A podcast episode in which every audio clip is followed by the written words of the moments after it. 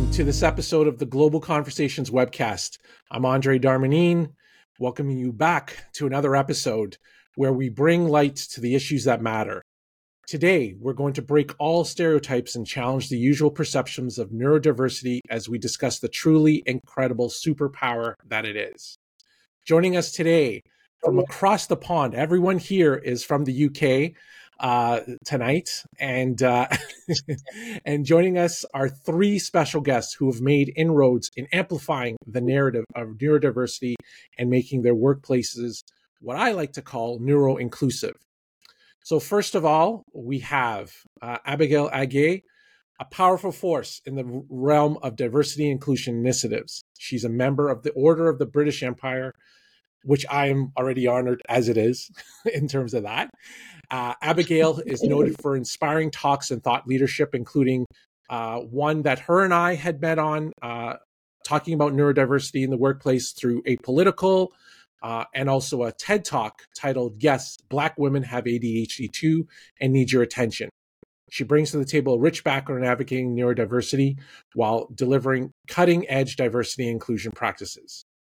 Next, we have Lee Voisey, a leading advocate in, in uh, of acknowledging the positive and unique aspects of ADHD in the workplace. Lee is currently the marketing manager at Thredd and held previous marketing roles at Lloyds Bank. His philosophy is start with why, apply design thinking, design thinking, and do a little bit of nudging in the process and leading with empathy. He holds a bachelor's degree in design and technology management from University of Leeds. Welcome, Lee. And finally, my main man, Chris Foster. Chris and I met each other through uh, Money 2020 uh, back in June of earlier this year in 2023. Uh, so Chris is the co-founder of Open Book and, uh, and an office engagement assistant at Thredd. He has a passion for making business more diverse and inclusive.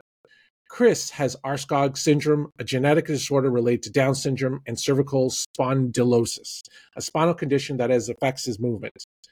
He is autistic, and his role as office engagement assistant at Thredd, a leading issuer payments processor. He manages uh, various office functions, including meeting room management and uh, ordering office materials. Outside of his office, as I mentioned, he's he's his passion is Open Book, a media platform where he's co-founded that highlights individuals with disabilities. And the mission of this organization is to allow individuals with the disability community to have their voices heard and to raise awareness to create fair employment opportunities for all. Chris offers invaluable insights into how businesses can embrace neurodiversity. Welcome, Chris. Welcome. Thank you for having me. Thank you. So, let's uh, let's dive right in here and uh, and talk about the uh, the you know the extraordinary potential of those with neurodiversity. Um, but before we get started, I want to uh, give the audience a little bit of an insight in terms of who you really are and what people don't know about you. Um, you know, I uh, before this webcast, I you know, as I was doing research on on Lee, and I mentioned to him just earlier, his name comes up on IMDb, and I, so I wanted to say, were you an actor? He's like the closest thing, and I could see it. We could all see it. He looks like Matt Damon, and yes, that is true. So anyway. I didn't say that. I didn't, I didn't say that. Yeah. You didn't say that. Okay. But thanks, Andre. It's, it's kind. Very kind. See, there you go. See? So so I'm going to go around the table here. So tell us in in, in like one short sentence, hmm. what is the one thing that that is unique about you? So Abigail, let's start with you. Oh, what is the one thing that's unique about me? Um, Abigail. I'm ambidextric, oh so I. You've still got me. It is slowing down a bit, but you can still see me okay, right? Yeah, yeah, yeah, yeah, yeah, I'm ambidextric, yeah, yeah. so I write with my right, but do everything else with my left. So, uh, which I feel like is an embodiment of my ADHD, kind of just all over the place in some ways, but it, like I do what I can with it. So yeah, I write with my right, but do everything else with my left. So that's something that's I guess unique to me. Yeah. Okay, Lee. So even though, as as you mentioned, Andre, we're all um, based in the UK, but I actually have a, a maybe an unhealthy obsession and passion for a sport that's maybe closer to home for you, which is American football. Mm. And I am a massive, massive New York Jets fan and have been for maybe 15 plus years. Mm. Um, maybe a bit of a poor life choice because they've not brought me much or any joy in that time that I've been a fan.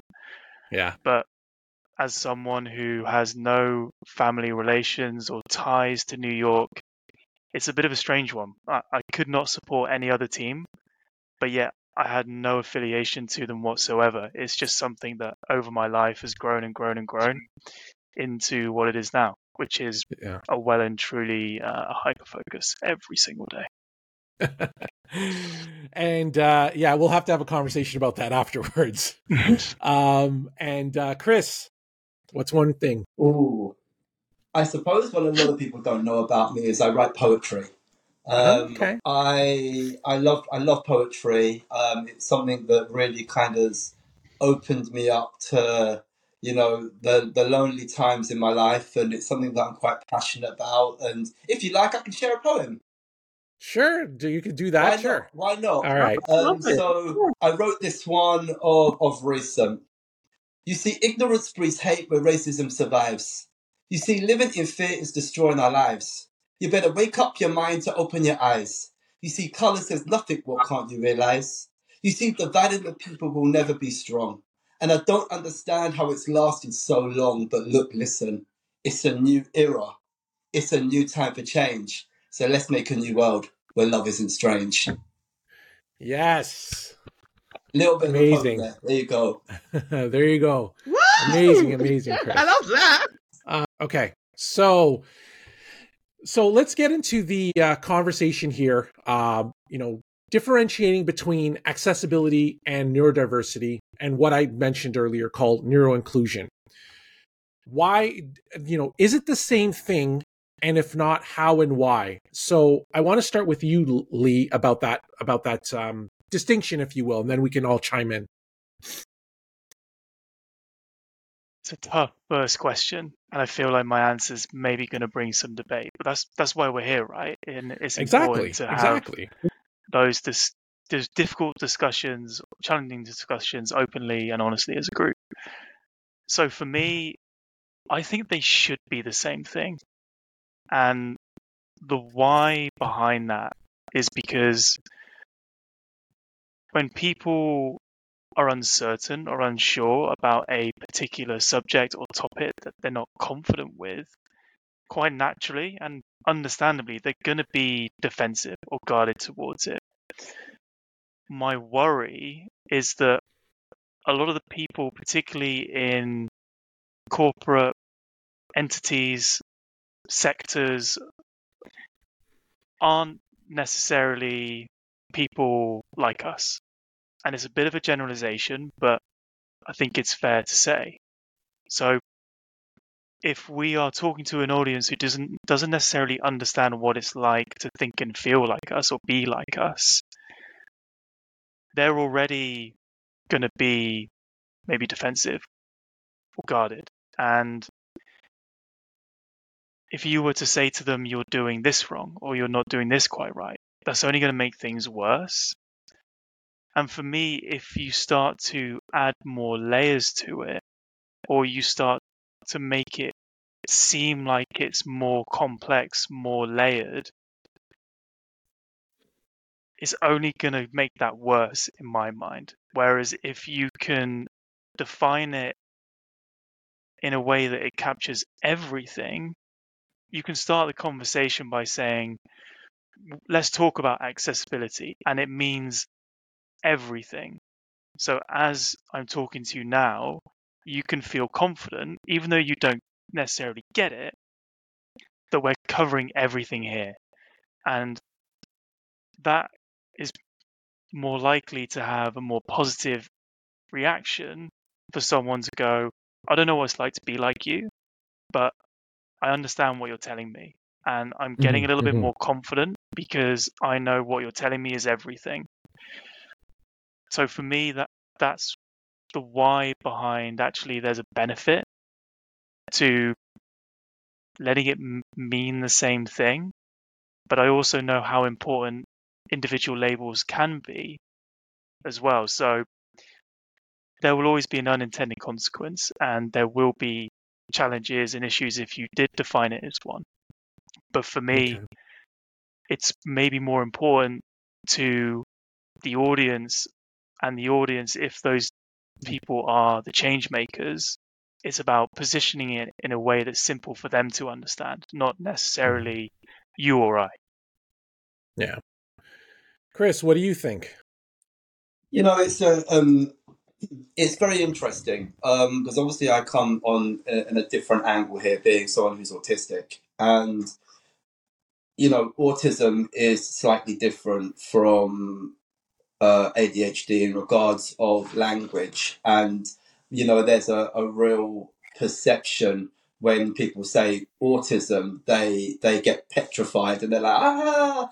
They look at us that we're, we're like we're Rain Man and we're you know hmm. we're we're kind of get to that point of thinking I've got an eidetic memory or I've uh, or that memory is someone that I can I can remember things and I'm amazing with numbers and I can I'm incredible with art and I'm absolutely useless with numbers. I've got a memory like a sieve and you know when you've met one autistic person you've met one autistic person so we're all completely different. Mm-hmm. Um, the answer to my question is is similar to to Lee, but I'll add edu- education. I think one of the one of the beautiful things um, when I started working at Thredd is that my manager had ADHD, so her un- her understanding um, autism and neurological disorders had a massive impact on me because she prepared the, those um, in my workplace that she actually said, "Look, Chris is coming in.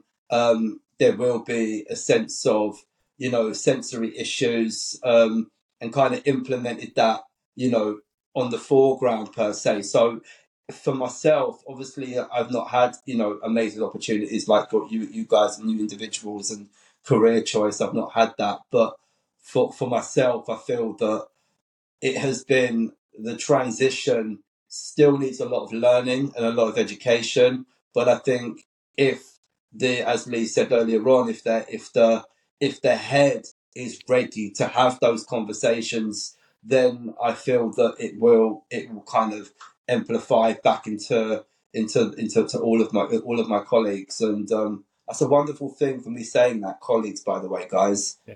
you know, as someone who's been working within the organisation now for nearly two years, mm-hmm. that's mm-hmm. Uh, so that's a big thing for me because you know, for someone in my condition, I don't get the opportunities uh, to work within um, within financial services and, and, within fintech. So yeah, I'm a you know that's my that's my two pence. That's my two cents. Yeah, and you know so there's something that I want to to touch upon as you talked about.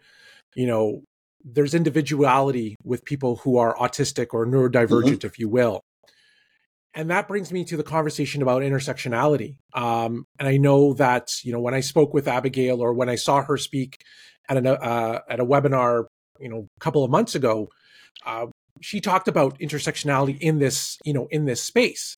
And so, so you know, how should organizations, um, in your opinion, Abigail, um, who are neuro- who are neurodivergent, um, how should they help people who are neurodivergent? Excuse me, uh, and have uh, and have other disabilities um, with respect to this. So how should how should organizations respond to such different sets of um, you know different sets of uh, of people and skills and and experience life uh, lived experiences when it comes to this um, when it comes to this um, work.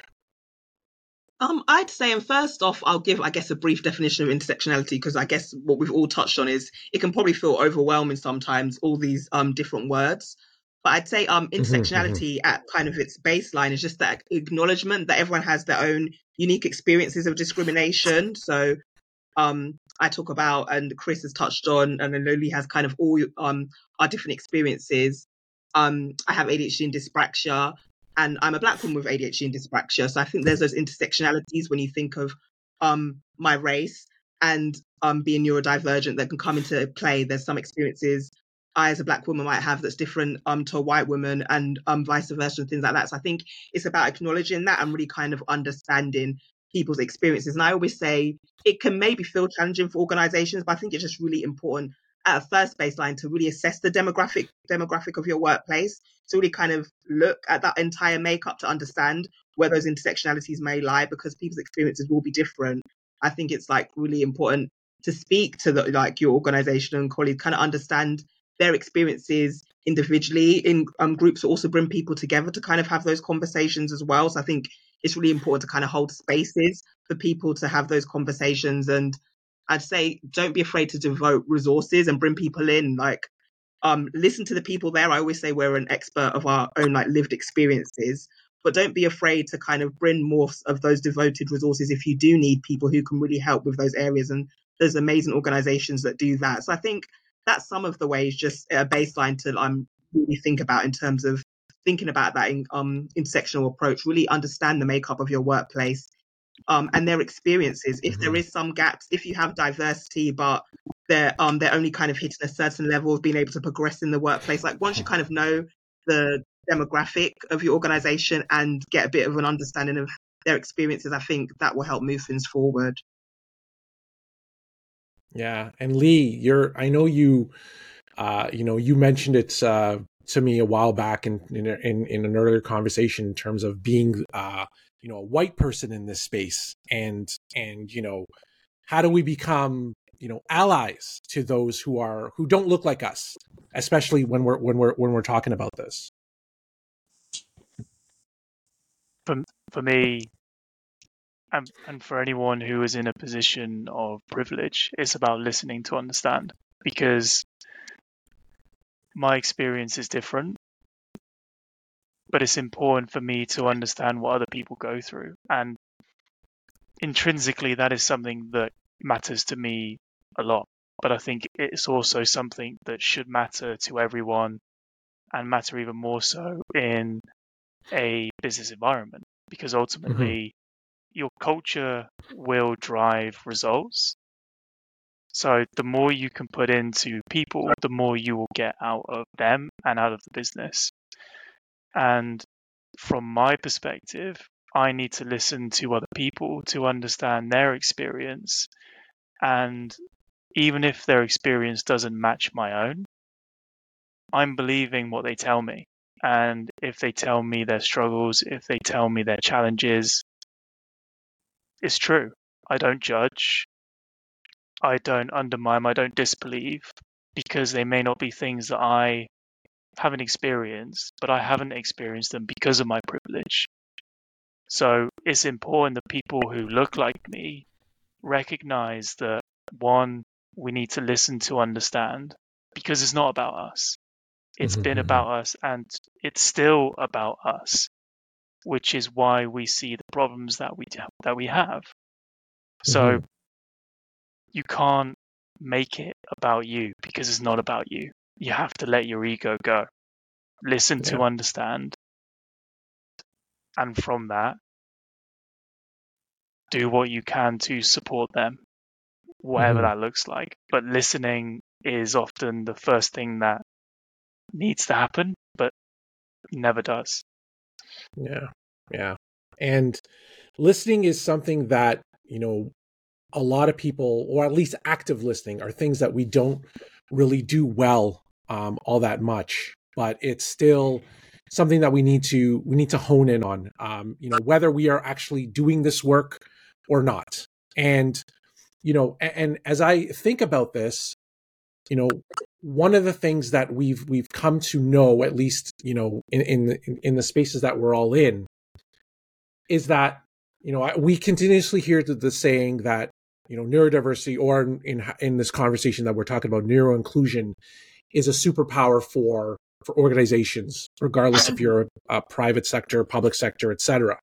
So, so, so, I guess you know I want to get an understanding of why is it a why do we consider neurodiversity a superpower for for businesses? And what you know what advantages or what kind of things that um uh you know what kind of what kind of opportunities are there?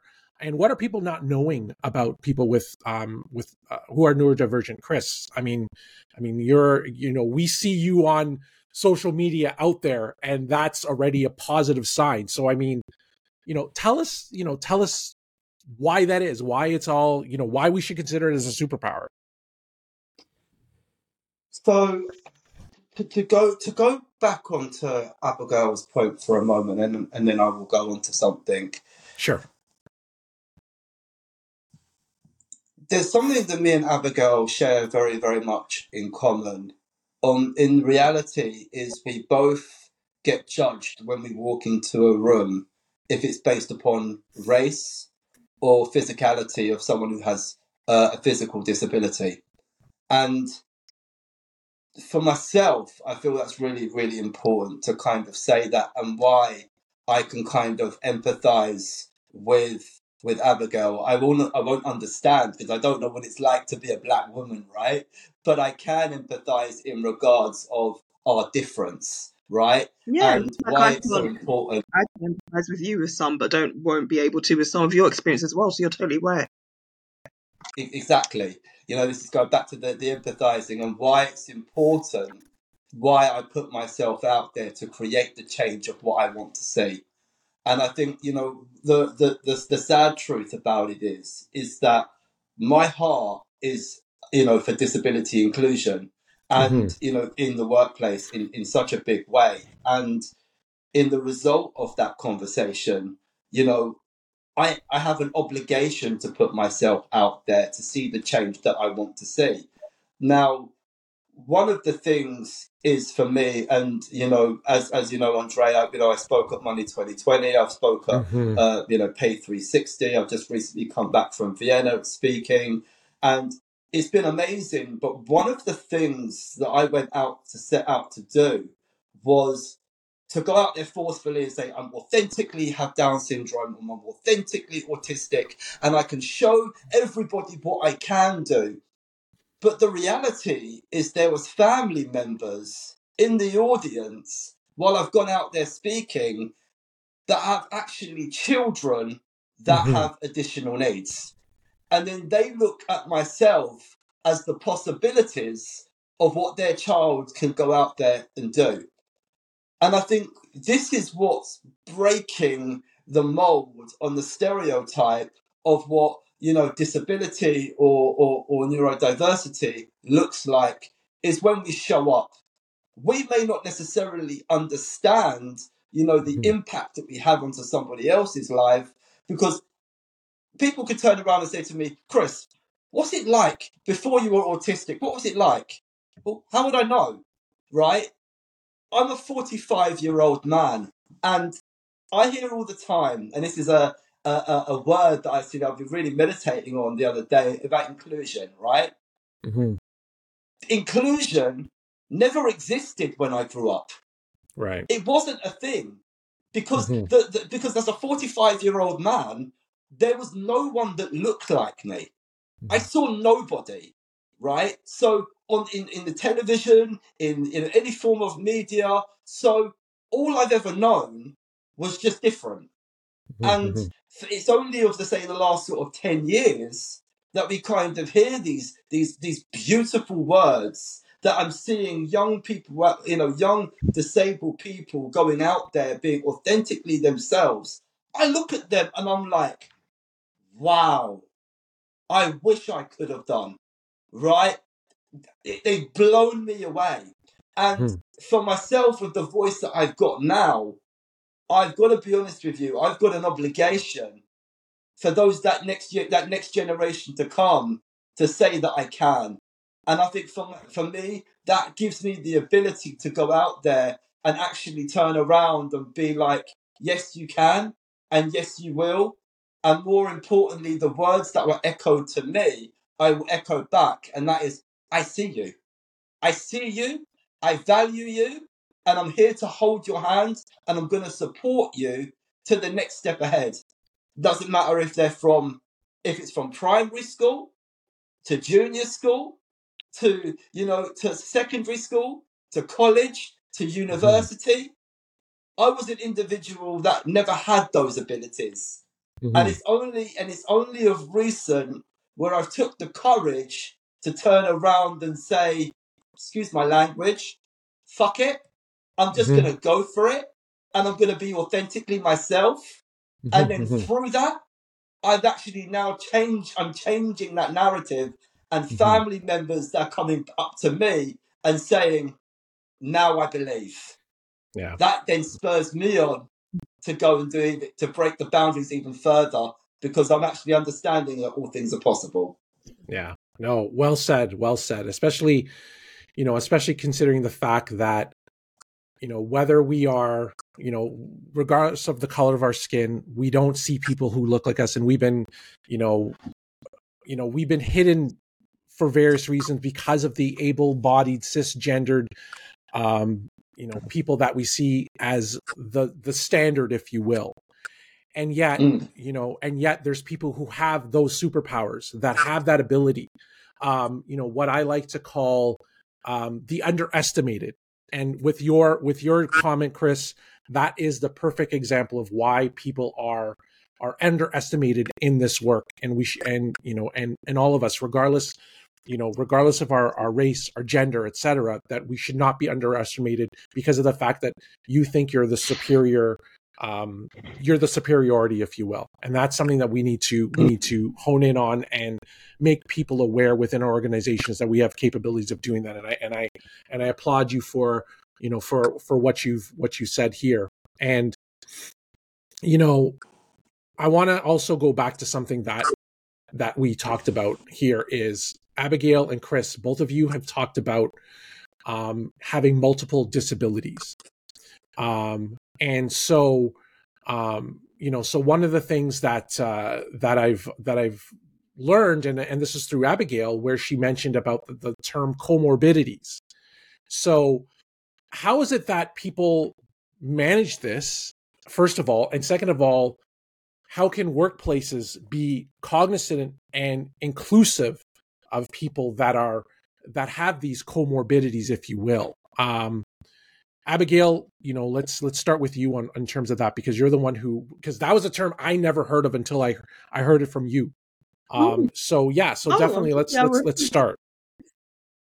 Oh, I'm happy because that's funny enough. It's a word I'm familiar with, but I struggle to tend to say. I'm like comorbidities. I have to like really break it down. but I think it's just um at base level, just I guess acknowledging um the different like medical conditions that people may have or different so um medical conditions where it's diseases or anything just that people may have more than one so in my case i have adhd and dyspraxia and people who are neurodivergent are more likely to have an array of other things. So adhd dyspraxia more likely to um have anxiety or depression so um have more needs to support their mental health. So i think it's being aware of, of that and links to intersectionality in that way that none of us are kind of one thing and that we might have multiple needs and really taking the time to kind of understand understand how they um come together how they work together and how people's um needs can be supported in that way. So i think that that's the first step kind of having these conversations to bring more awareness to these things to people's and i think everyone on this conversation does an amazing job and i'm constantly learning i always like i touched on earlier i think it's important to know that people are expertise on their lived experiences and having these conversations, learning from Chris about your Down syndrome and other needs and support that you have, and Lee, your experience as well, and same with you, Andre. Like I think having these conversations helps people and um to be able to like move forward. So kind of bringing awareness and then really thinking about how we can look at people's needs um because we're not kind of homogenous in that way we do have multiple needs and support mm-hmm, mm-hmm. Um, and uh, Lee, coming from, you know, coming from your perspective, uh, you know, mm-hmm. what are your thoughts on on you know on the being inclusive of those, especially who have multiple disabilities uh, and showing up in the workplace and allowing them to flourish in the workplace? It all comes down to choice, right? And mm-hmm. giving people options that they know can help them, or if they don't know can help them, help them find out what works for them to thrive either in the workplace or at home or both. Mm-hmm. One of the things that we're seeing more and more now, and I've seen this work for me, and I know Chris uses this as well, is, is ChatGPT mm-hmm. and the functionality that can give and the assistance that can give with whatever that looks like. So there is technology out there that can really help people. it all goes back to creating a space and an environment where people feel safe to share either their challenges or their struggles with their manager or with their head of department and know that they won't be judged for that. Now, that's probably one of the first and most important things. And creating that safe environment starts at the top. Mm-hmm. The people at the head of the team and all the business need to set an environment where people feel safe to be vulnerable and know they won't be judged for it. And if you can do that, people feel safe enough to have those honest conversations, right? And say, I struggle with anxiety, depression, and ADHD. Those are all three things that I struggle with. So if I am in a position where I can be honest about that and say, from a sensory perspective, I need a desk in the office that has a wall behind it. Otherwise, sound behind me is too distracting. Mm-hmm. I need noise cancelling headphones, or I need to work from home two times a week to help manage anxiety of just the demands of everyday life or the commute, things like just things like that as an example. I might be in a position where I can articulate what I need, but other people might not be. And so you can either that's where businesses maybe need to be more proactive in saying, Mhm. right, we know Lee has ADHD. And to Abigail's point, who else in the business or who do we know has been open enough to share with us that they have ADHD? What can we learn from them and see if we can help Lee? But that's where there can often be a challenge between is this a business priority or not? Is this driving revenue or not? So that balance or that question that there isn't an answer to that but if we can create that environment and then give people choice but help them understand what choice is right for them then that can go a long way Mhm. Can I Chris, piggyback off words. that? I'll try and Oh, keep it sorry, go ahead, go ahead. Time.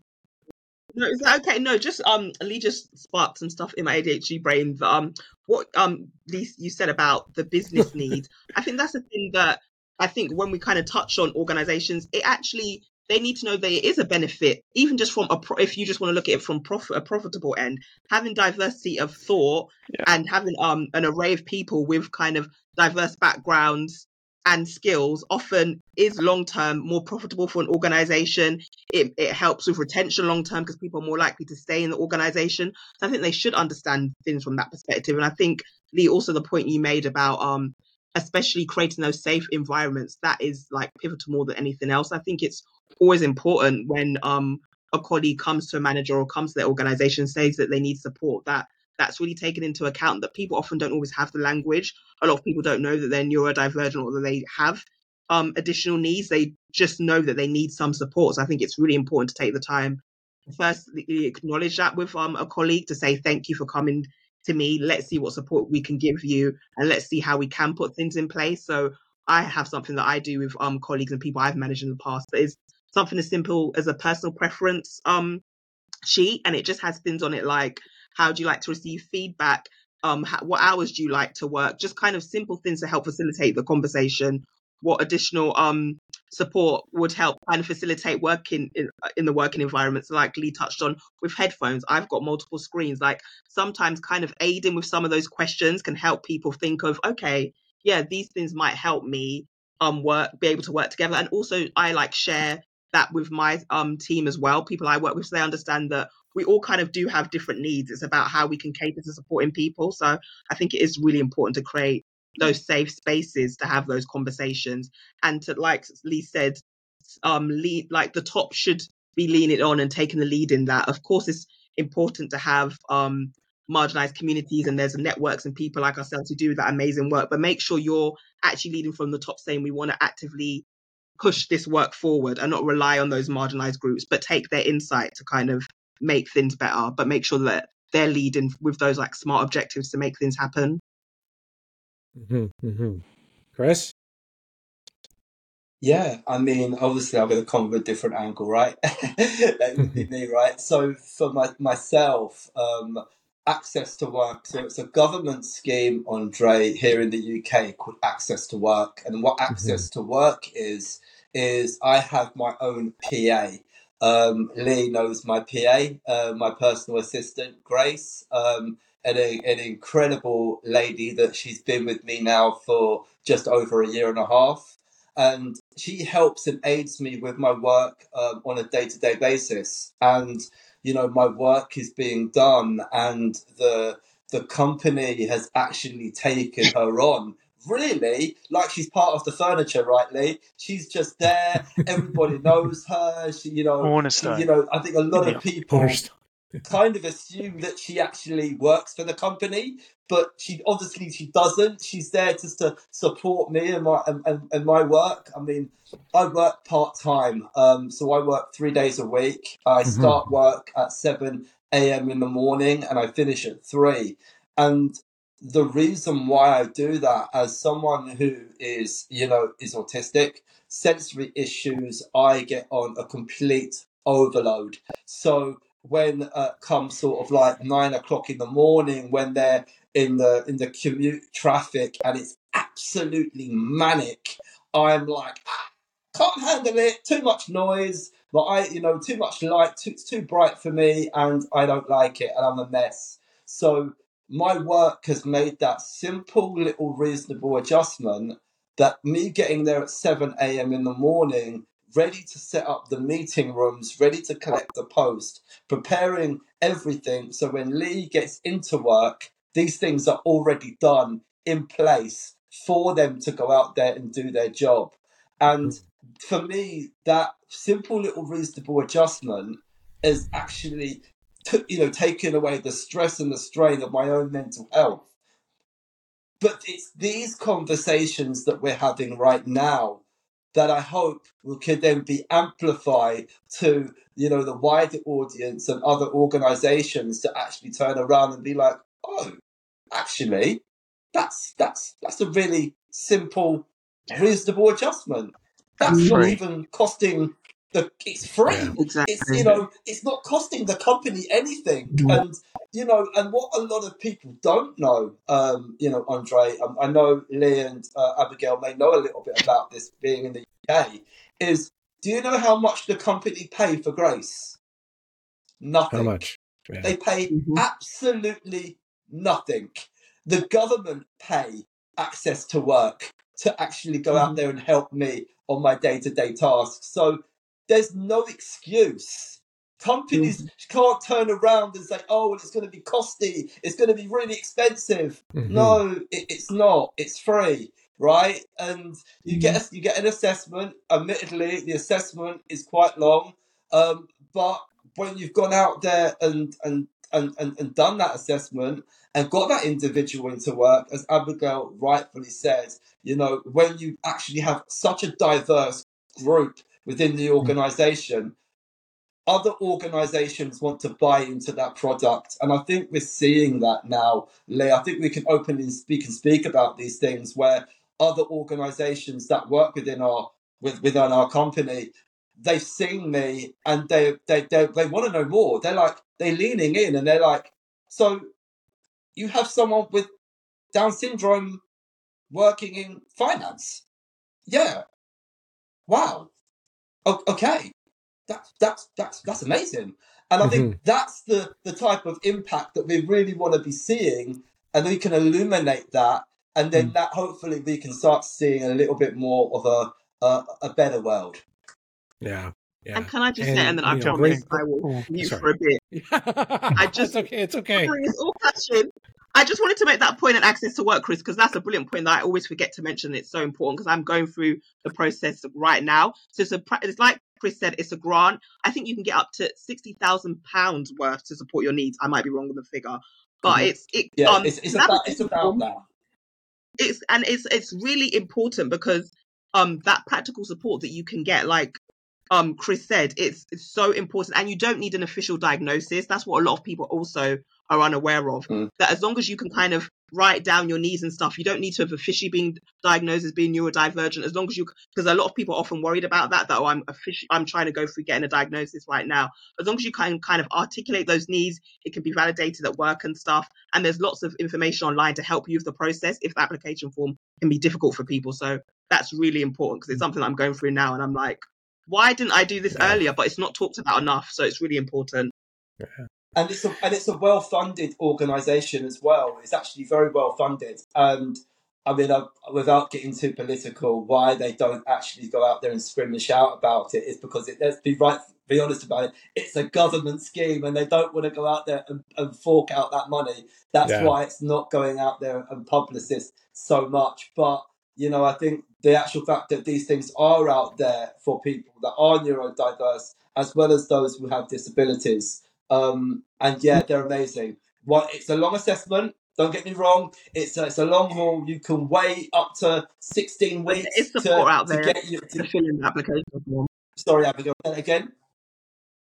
Sorry, it's so delayed, I isn't it? said. There is support to fill in the application form out there, and Yes, you yes. can be Yeah. employed or self-employed as well. So that's why it's really it's really good to get that support to do it. It Mhm. really is. It really is. It really is. And Can I You just know, now- say something? yeah, sure. I was gonna. Yeah, So, so, Mhm. sorry, Andre. I'll That's keep okay. it very short, and I'll try and um, say it in a way that summarizes nice, nicely what everyone has said. But we've talked about a few things like the the government scheme, but also things that individuals can do, things that businesses can do, and to kind of pick up on what Abigail said that she wished she'd done it sooner once she realized that maybe it was there and it was more straightforward than she thought. That thought process, I feel like it can happen for a lot of businesses where if they let go of the fear and just take time just to talk to the people in their office, talk to the Mhm. people who are neurodivergent, have mental health issues, or physical disability, whatever it is, just listen to them and understand what their needs are. Very quickly and very simply, you'll understand oh, they just need to be by a wall. Oh, they might need a section of the office for them and noise cancelling headphones. Mhm. They need these softwares.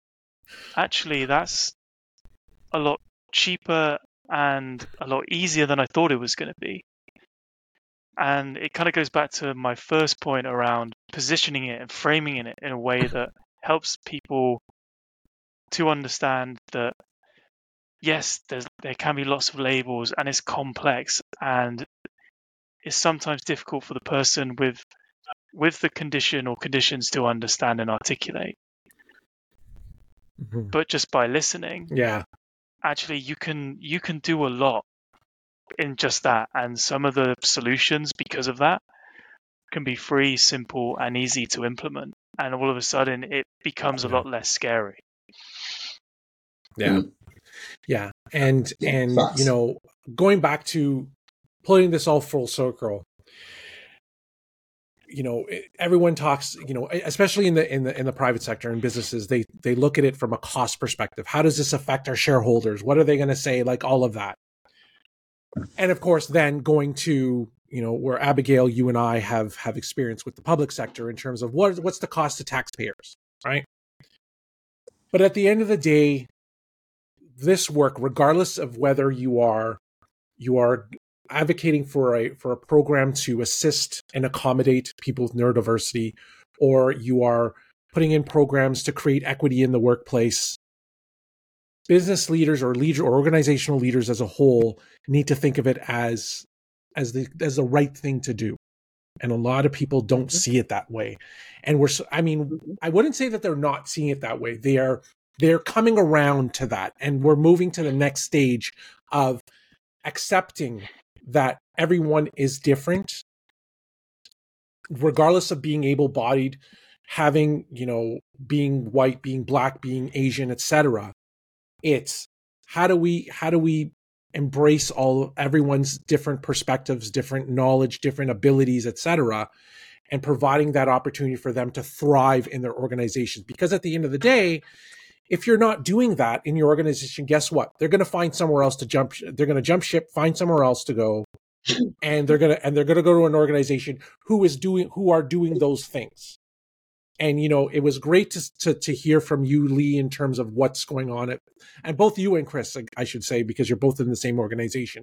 What you're seeing uh, in your organizations in terms of accommodations, and Lee, in your point of you know how your employer is providing you those opportunities to to say okay this is what you need being in this space. I need noise canceling headphones. I need a wall behind me et cetera et cetera and now we're starting to see other organizations uh, out there like for instance and we'll go back to our go back to the sports reference of you know my hometown baseball team the toronto blue jays in their in their stadium they've had sensory rooms for children right? So that they can and of course they have the the ability to have noise canceling headphones to to to drown out the noise so that they can focus right? And another there's a restaurant here in toronto that does the same thing and all it is is just it's just having that humanity to to do this and and and whatnot. And so the one thing i i i'm you know i'm still trying to figure out in terms of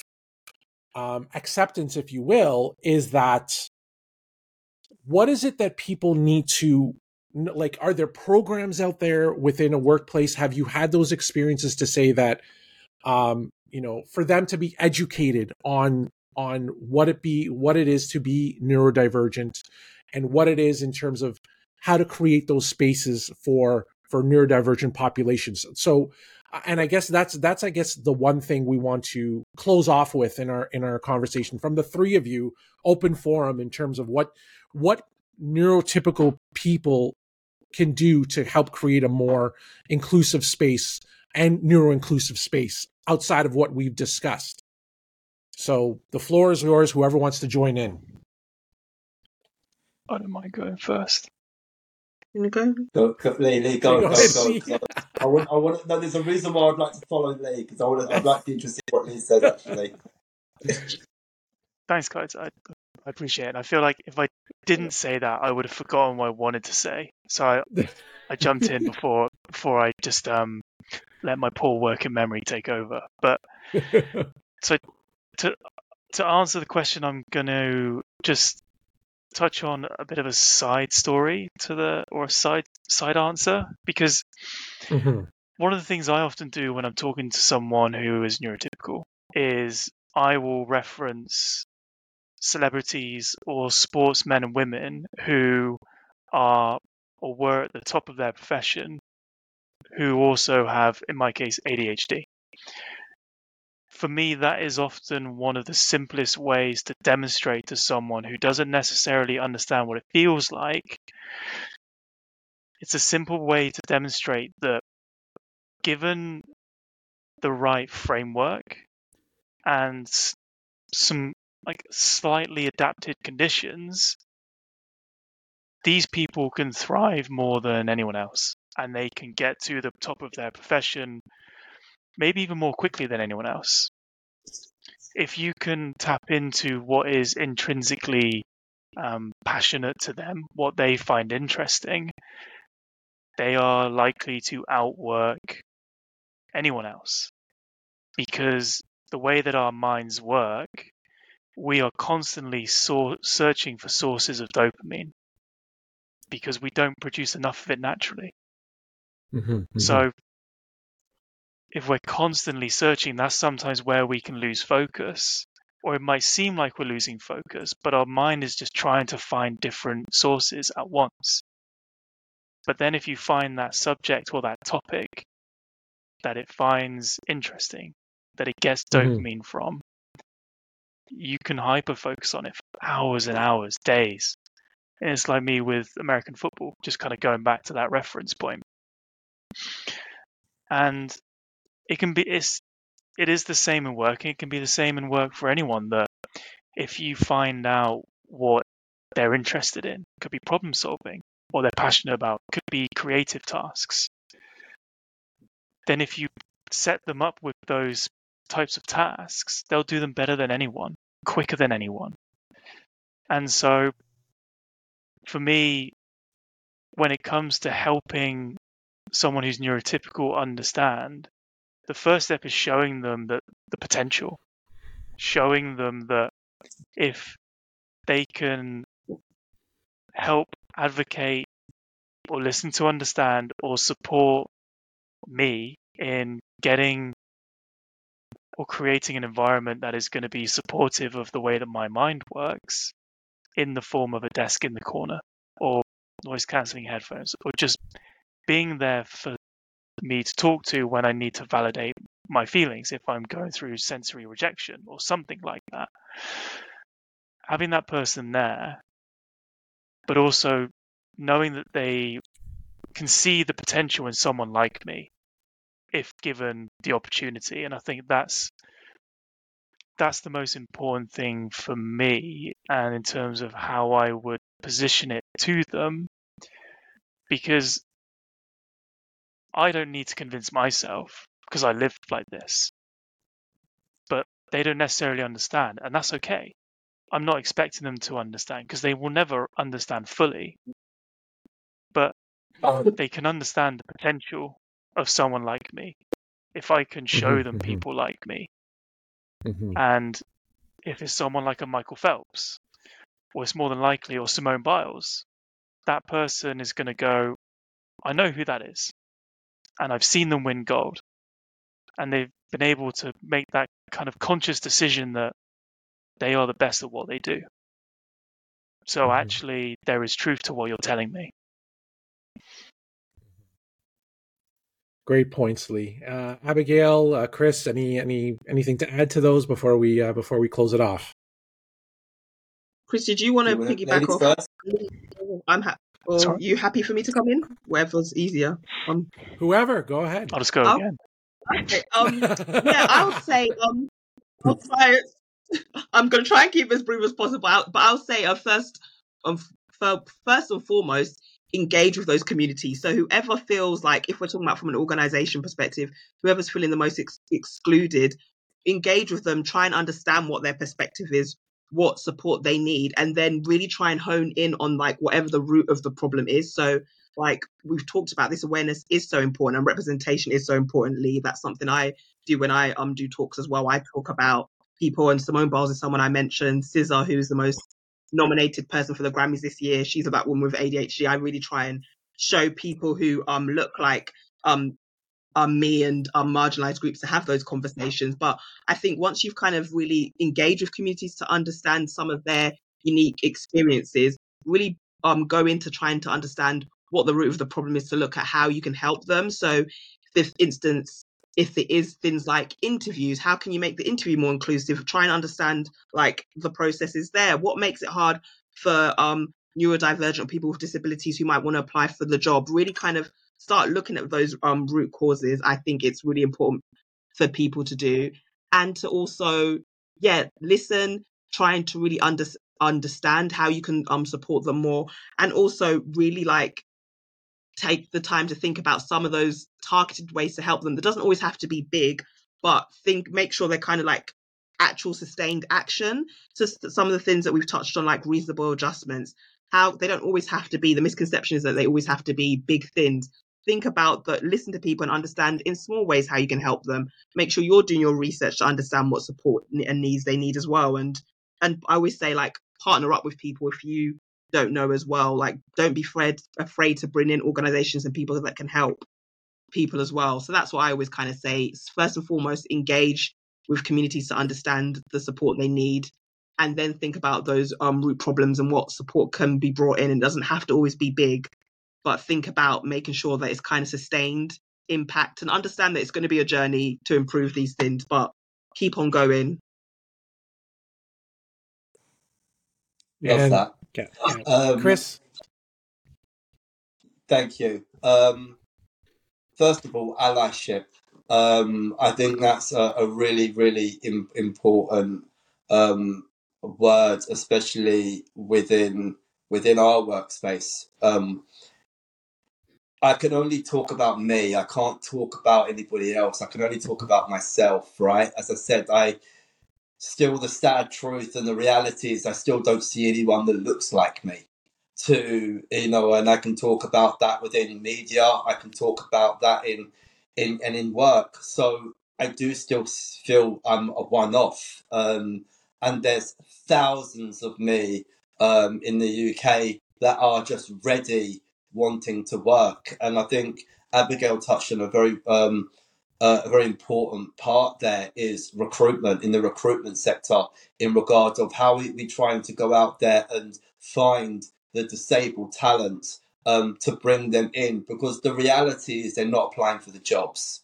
It's not like they don't want a job, but they're not applying for the job because the the truth be the truth be told is is the is the uh, aspect of applying for the job accessible for a disabled person to want to go out there and apply for the job in the first place.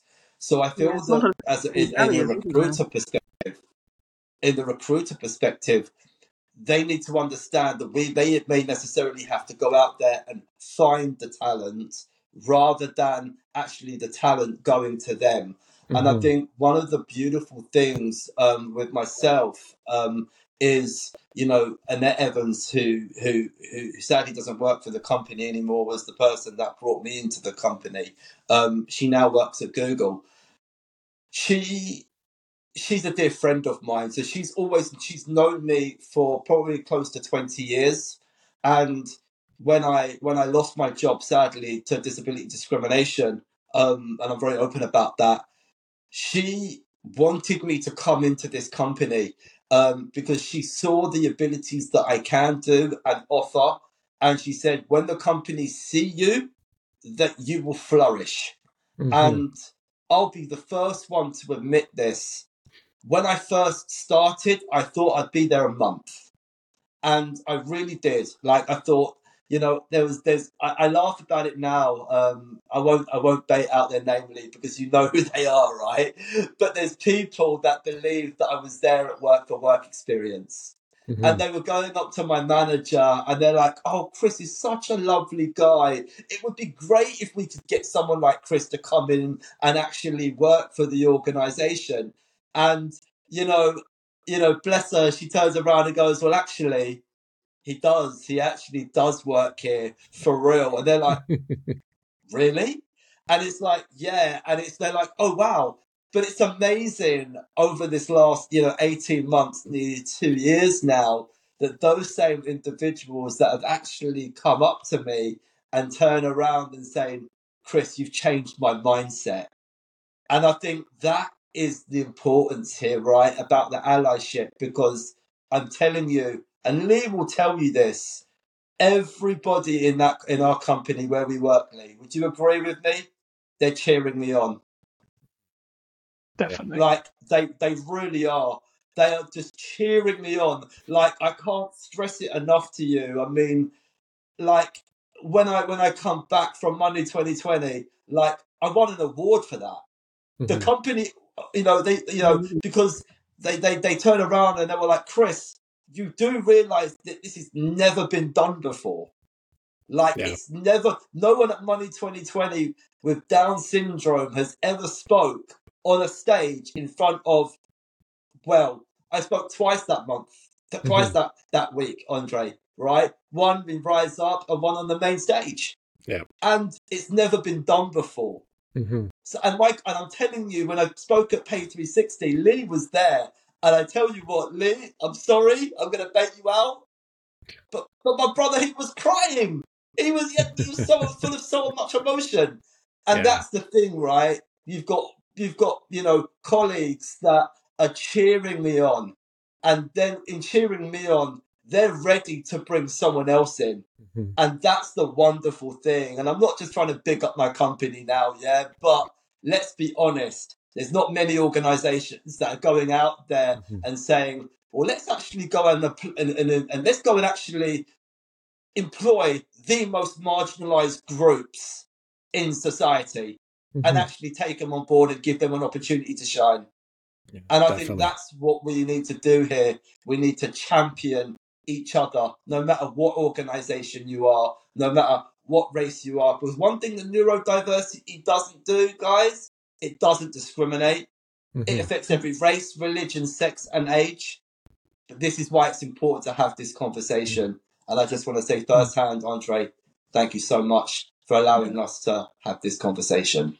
Thank you, Chris. Thank you, Abigail. Thank you, Lee. This was a an enlightening, inspiring, and joyful conversation to to hear the three of you talk about not only your experiences but also how can you thrive in in the organizations that we're part of and and what people can learn from you uh, being those inspiring voices i mean like i said throughout all of this you know kris i met you first at money 2020 and you know you were an inspiring figure um, to not only myself to others and Abigail as well. You know your uh, your talk at uh, Apolitical a few months ago um, was was also inspiring to people at you know where you know within my community of of, of colleagues and, and, friends.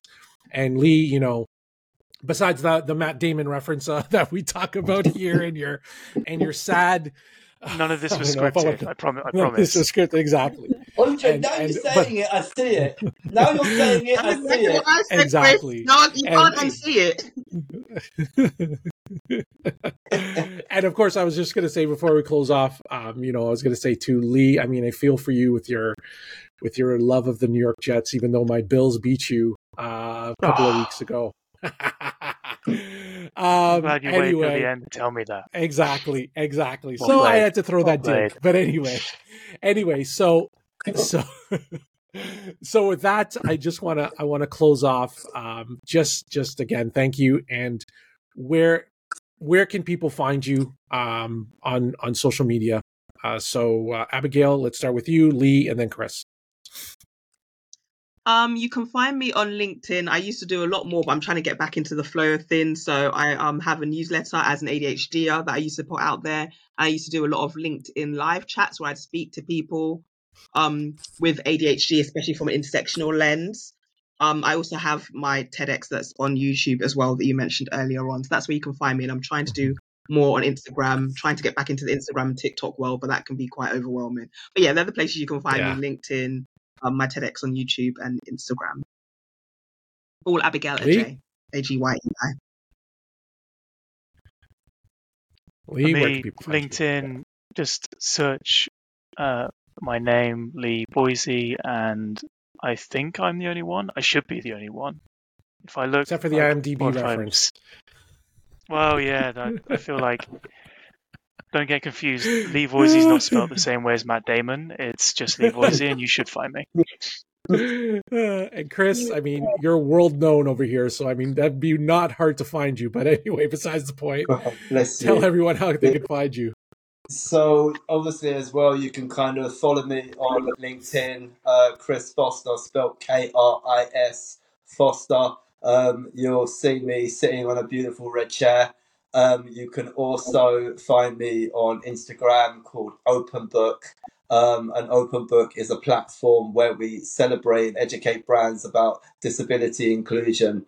We are we're currently starting it up as a media platform so we can give voices to individuals like yourselves that they can kind of uh, showcase their talents and the abilities of uh, where their voices can be heard um, yeah, um, please follow. It'd be great to, to connect, and um, I'm, I'm, you know, looking forward to to see what comes from this. So, thank you all. God bless you.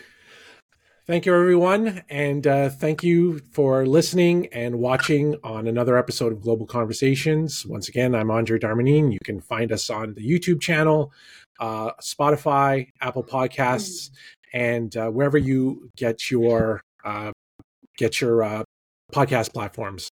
Uh, so until next time, until the next episode, I bid you adieu and uh, have yourselves a wonderful day. Bye bye for everyone.